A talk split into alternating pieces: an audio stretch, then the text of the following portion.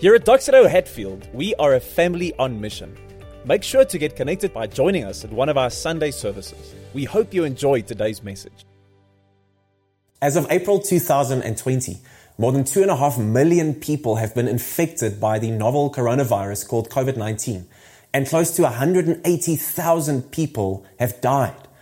In fact, I don't think the global community has fully grasped the impact of this pandemic.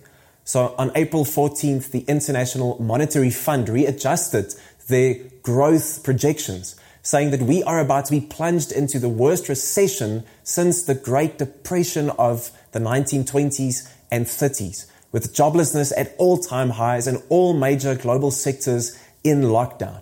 And of course, locally here in South Africa, many economists fear that this pandemic can wipe out our economy. You see, this coronavirus pandemic, it stirs up something on the inside for each and every one of us. We might phrase it in different words, we might call it different things, but it's there. It's growing and it grips us. You see, the word corona means crown and is coined by the scientists who discovered it in 1968, saying that it resembles this crown like figure under the microscope. It's almost as if in the season, this one crown is dominating our emotions, our anxieties, our fears, our thoughts about the future, and of hope. And so, what we want to do in these four sessions, instead of trying to give you pat little answers, simplistic little thoughts to try and quickly solve this, I don't think that'll do justice to anyone suffering in this moment. Instead, what I want to do, what we want to do as Christians, as a Christian pastor, I want to admit the fact that this is incredibly difficult. It raises incredibly difficult issues, existentially, emotionally, spiritually, physically, and it's difficult to deal with. And so, what we want to do instead is we want to honestly and openly wrestle with these issues and invite you along for the journey. You see, maybe like me, you are wrestling with issues at the moment, like pain and suffering and the meaning of life. Maybe you are wrestling with issues of faith. If there is a God, where is He in all of this? Is He good? Is He in control? Maybe you're asking questions about where we can find hope and purpose in a moment where the rug has been pulled out from under us. Or maybe you are wondering what faith or religion can do in a moment like this. And so I want to invite you along for this journey where we say, let's wrestle with these issues and let's try and find some meaning and purpose in it. And I want to say that along the ride, we are going to look at different viewpoints and worldviews of how they interact with these issues. Of course, we can't cover them exhaustively, but I hope we can do so fairly. And so, in this next season, can I just ask of you that which I ask of my own heart to simply be open and honest, be vulnerable. And who knows, maybe all of us can discover horizons that we never thought possible. So, in this first session, Often, when suffering and death occurs on a global scale, it's as everything comes to a standstill. So think of the 2004 Indian Ocean tsunami or the 2010 Haiti earthquake, where more than 300,000 people were killed instantly. These moments, it's when the whole world comes to a standstill, takes note, and the global response is one of intense grief and suffering. But the thing is, Statistics are deceiving because these history level events don't actually move the needle much in terms of the global rate of suffering each year.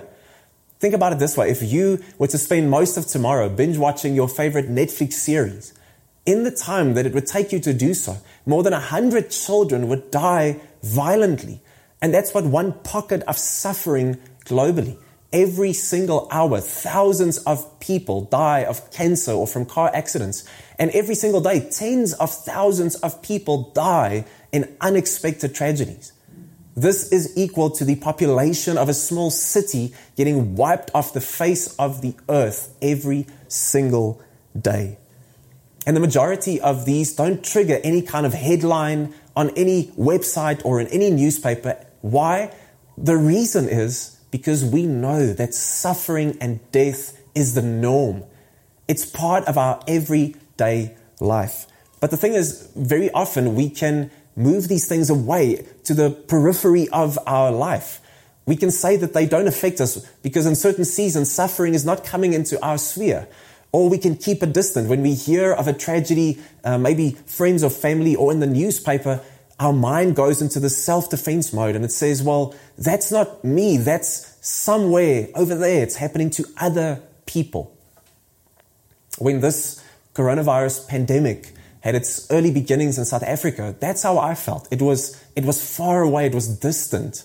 And then one evening, my wife and I, we got word that the anesthesiologist who was part of the medical team who had operated on our youngest daughter, Mia, that he not only contracted this coronavirus, but that he tragically died from it. I was shocked. This moment, it felt like all of this suffering, this death, it just took one step closer into my life. That evening, I slept so badly. You see, that's what suffering does. It reminds us that it doesn't matter how well we plan or how well we work to put a life together for us, how well we work at our health or at our careers or on wealth. We know that it's inevitable that something, death or suffering is going to come along and ruin it. There's no amount of planning there's no amount of money or influence or authority that can completely keep it at bay. We know this intuitively. Suffering is the reality for all of us. So the true question is how then do we wrestle with, how do we make sense of suffering? How can we and where do we find resources internally to lean on in seasons of suffering? Now, different cultures and people groups from around the world have all throughout the ages tried to make sense of and grapple with suffering. So the cultural anthropologist at Harvard University, Richard Shweder, he teaches that a central part of almost every major philosophical or religious idea and framework has at its very center this thrust to teach people how to encounter and deal with suffering. So he gives a couple of examples. You can group all these different worldviews and religions and philosophies into four major categories. The first is the moral view that suffering is the result of people not living rightly. Karma, which is taught in Hinduism, is almost an extreme form of this worldview where when people die, it's taught that they are reincarnated back into life constantly. But every time your soul carries over the deeds and the misdeeds from your past. So if you are suffering in the season, it's because of your mistakes in a previous life. And many other people outside of the Hindu faith, they would simply live with something of a what goes around comes around mindset. But secondly, there's the self transcendent view. In Buddhism, it teaches that suffering comes from unfulfilled desires. And what we need to do is we need to detach from these desires so that they would dissolve in a sense. So suffering is an illusion and we need to detach from it. Thirdly, there is the fatalistic view. And in this view, we see that the, the course of your life is set in stone by the gods or the stars or by some uh, deity. So, for instance, in Islam, the course of your life is set by the unscrutable will of Allah. And so we are told then to simply endure and accept the cards that have been dealt to us. And then finally, the, the final view is the dualistic one, where no one is in complete control, but in fact, life is governed by this constant battle between the forces of good and evil. And suffering comes from the fact that we are caught in the crossfire between these two different worlds. So it's clear that people from all groups and times and backgrounds and cultures over all the ages up to today have tried to make sense of suffering in some way. But here's the really interesting thing. Shweder goes on to say that all these people have been trying to make sense of it, but today, in the secular mindset, in the humanistic or the materialist worldview, where there is nothing more than what we have here, there is no transcendent playing. There is no spirituality or God or the gods. He says what we find is because of that, people have no way of wrestling with, of encountering and dealing with suffering. So the reason is simple. If the universe has no purpose, no intent, no design, then of course life, like the universe, is meaningless. Suffering is simply an accident that's bound to happen. It is what it is. In a moment, I think of just brutal honesty with regard to the secular worldview. The famous atheist and scientist Richard Dawkins, in his book, A River Out of Eden, he says, In a universe of blind physical forces and genetic replication, some people are going to get hurt and other people are going to get lucky. And you won't find any rhyme or reason in it, nor any justice. The universe we observe has precisely the properties we should expect if there is at bottom no design, no purpose, no evil, and no good. Nothing but blind, pitiless indifference. You see, in Dawkins' view, the reason why people in the modern age with a secular worldview so struggle with suffering is because they won't accept the fact that life, like the universe, is meaningless in his words, life is empty, pointless, futile. It's a desert of meaninglessness. In short, suffering is meaningless. But of course, he goes on to say, and he makes the secular case, that yes, life is meaningless like the universe, but that means that we can make life as wonderful as we choose it to be. So we can create for ourselves meaning. We can be the architects of our own meaning in this life. The challenge, of course, with this, if, if we have to find meaning and purpose within the confines, the playing field of this life only, there's nothing more, it means two very, very difficult issues are raised. And this is where Shweder says the, the secular worldview so departs from all others. Number one, it says that if purpose and meaning can only be found in this life, it means that you will have to find purpose and meaning in, let's say, material goods. For instance, a house or a spouse. Or you will have to find it in ways and means of living like joy or happiness or comfort. But we know as much as you pursue those things, it's a fact already, like we said, that it's only a matter of time before death or suffering comes to maybe block or fully destroy those things, ruin those things in our life.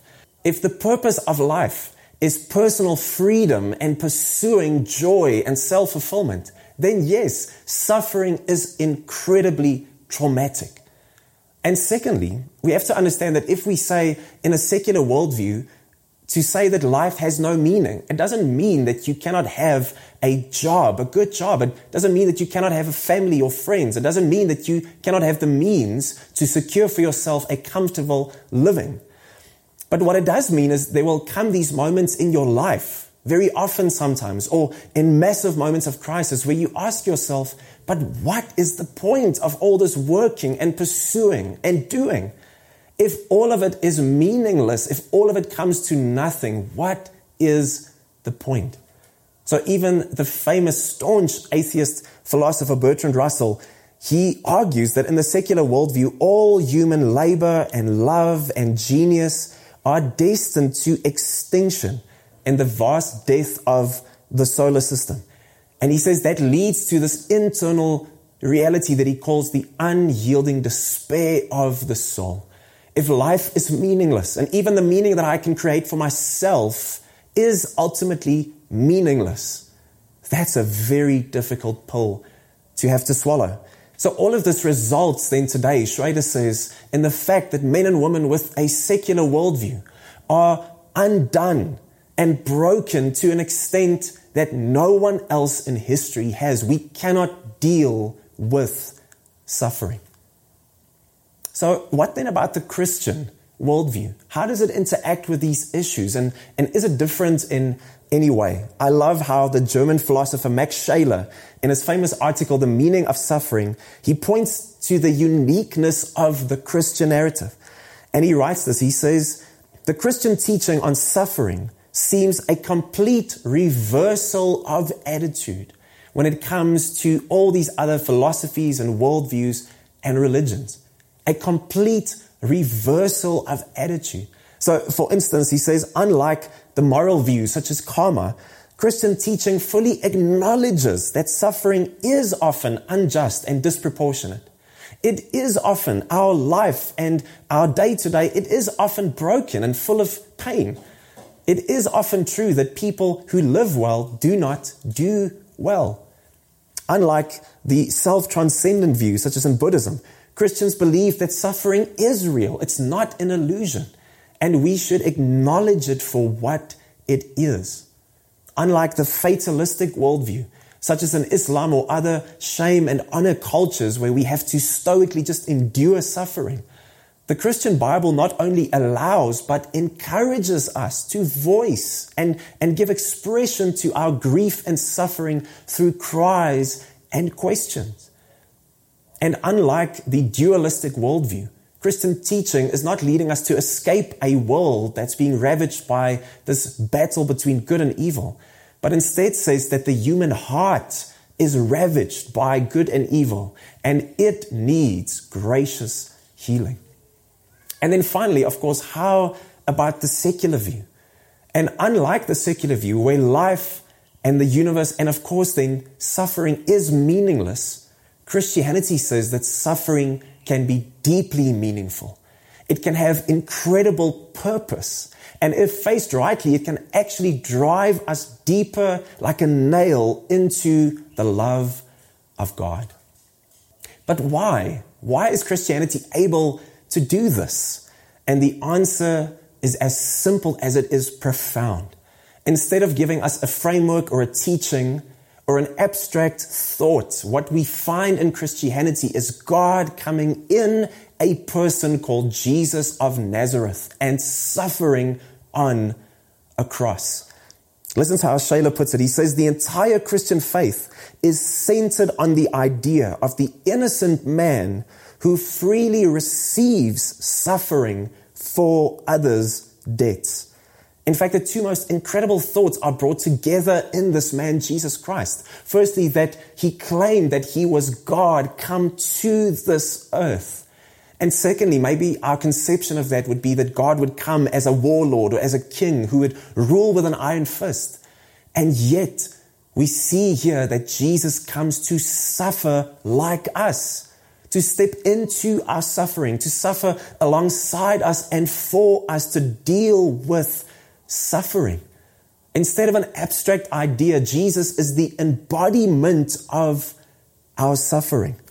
Unlike all the other religious figures in history who would simply give schematics or teachings or philosophies, Jesus comes to embody the issue that we wrestle with and deal with suffering in our reality.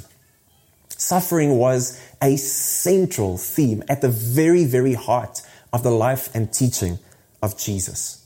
So, firstly, we see that Jesus fought against suffering. The word that's used most often when people come to Jesus in his ministry is the word suffering. Jesus, will you heal my son? Will you heal my servant? Will you heal my wife? Will you heal this person? Why? Because they are suffering. And then we see, in fact, that Jesus, if you looked at the pecking order of the ancient Near East, people who were right at the bottom, the lame and the mute, the lepers, even women who were so lowly regarded, Jesus goes out of his way to heal them, to bring healing to their suffering. In fact, one of the books in the Bible, it's a, it's a first-hand account of the life of Jesus called the book of John. It records this moment where one of the friends of Jesus dies, he passes away. And when the news reaches Jesus, it says that he was deeply moved in his spirit and troubled. Jesus knew suffering. And then, of course, when he actually comes to the place where he sees this friend of his who had passed away, we get the shortest verse in the whole Bible that simply says, Jesus wept. He knew suffering. But more than that, Jesus came to suffer for us. He experienced deep suffering. An older book in the Bible is called Isaiah, and it points forward to Jesus many hundreds of years before his life. And it says that he would be a person who would be deeply despised and rejected by men. He would be a man of suffering, it says. Can you imagine that? That God come to this world, the transcendent God, coming into the human world in human form would be called a man of suffering. In all the other religions, God or the gods are aloof. They are far away. They don't mind the affairs and the pain of humankind. But in Christianity, in Jesus, we see God stepping into our pain and suffering, stepping in alongside us, suffering with us and for us, empathizing with us. In fact, one of these other first hand accounts of the life of Jesus is called the book of Mark. And in it, we see a moment where Jesus, the night before he is about to die, he's praying in a garden called Gethsemane. And he says this He says, I'm deeply grieved to the point of death. Jesus suffered. But it also says that Christ suffered unjustly. He suffered for us. So one of these men who journeyed with Jesus called Peter, he writes in 1 Peter 3:18 that Christ also suffered for sins once and for all for wrongdoing, that the righteous suffered for the unrighteous, and that he might bring you to God. You know, most of my life I had no interest in Jesus or religion or faith. But Peter here says that even in that moment, God came in Jesus and suffered for me to bring me to Him. I love this moment where the celebrated historian and atheist Robert Wright, he wrestles with this idea. It kept him up at night. And he says throughout history, gods have been beings to whom you made sacrifices. Now here was a God that not only demanded no ritual sacrifices from you, but himself made sacrifices. Indeed, the ultimate sacrifice for you. And finally, Christ, he promised that in the work that he came to do, he would deal with suffering finally. So, the very last book of the Bible is this book called Revelation, and it uses poetic language to speak about the end of human history. And in it, Jesus says, at the end, he will wipe away every tear from our eyes that death and grief and crying and pain will be no more. In his suffering, he is dealing with and will finally deal with suffering. So if we come back to our two questions, what is the meaning of life and how do we, how do we wrestle with and encounter and deal with suffering? Then we see from the Christian perspective that the meaning of life, different maybe from secularism, where we say that the universe and life and suffering has no meaning we find that God in Himself is joy and life and purpose and identity. And to be connected to Him is to give us a kind of meaning that no amount of suffering can ever take away from us. And how do we deal with suffering? Instead of Jesus coming to give us simply an abstract teaching or a philosophy that we can apply and follow, he comes to embody the very issue that we wrestle with. He comes to step into our suffering, suffering on our behalf, and dealing with our suffering. Can I ask you, in this season, in this coronavirus pandemic where suffering and pain is such a reality, could we just for a moment consider the idea that in this man, Jesus of Nazareth, we can actually take a step closer to God, not in spite of our suffering, but in our suffering. That's why the philosopher and mathematician from Oxford, John Lennox, he wrestles with this idea of faith in the coronavirus. And he says this, he says, therefore, a Christian is not so much a person who has solved the problem of pain, suffering, and the coronavirus, but one who has come to love and trust a God who has himself suffered. In closing, many years ago, the famous broadcaster Larry King was asked if he could interview one person in the full scope of human history, who would it be? And without missing a beat, he said, Jesus Christ.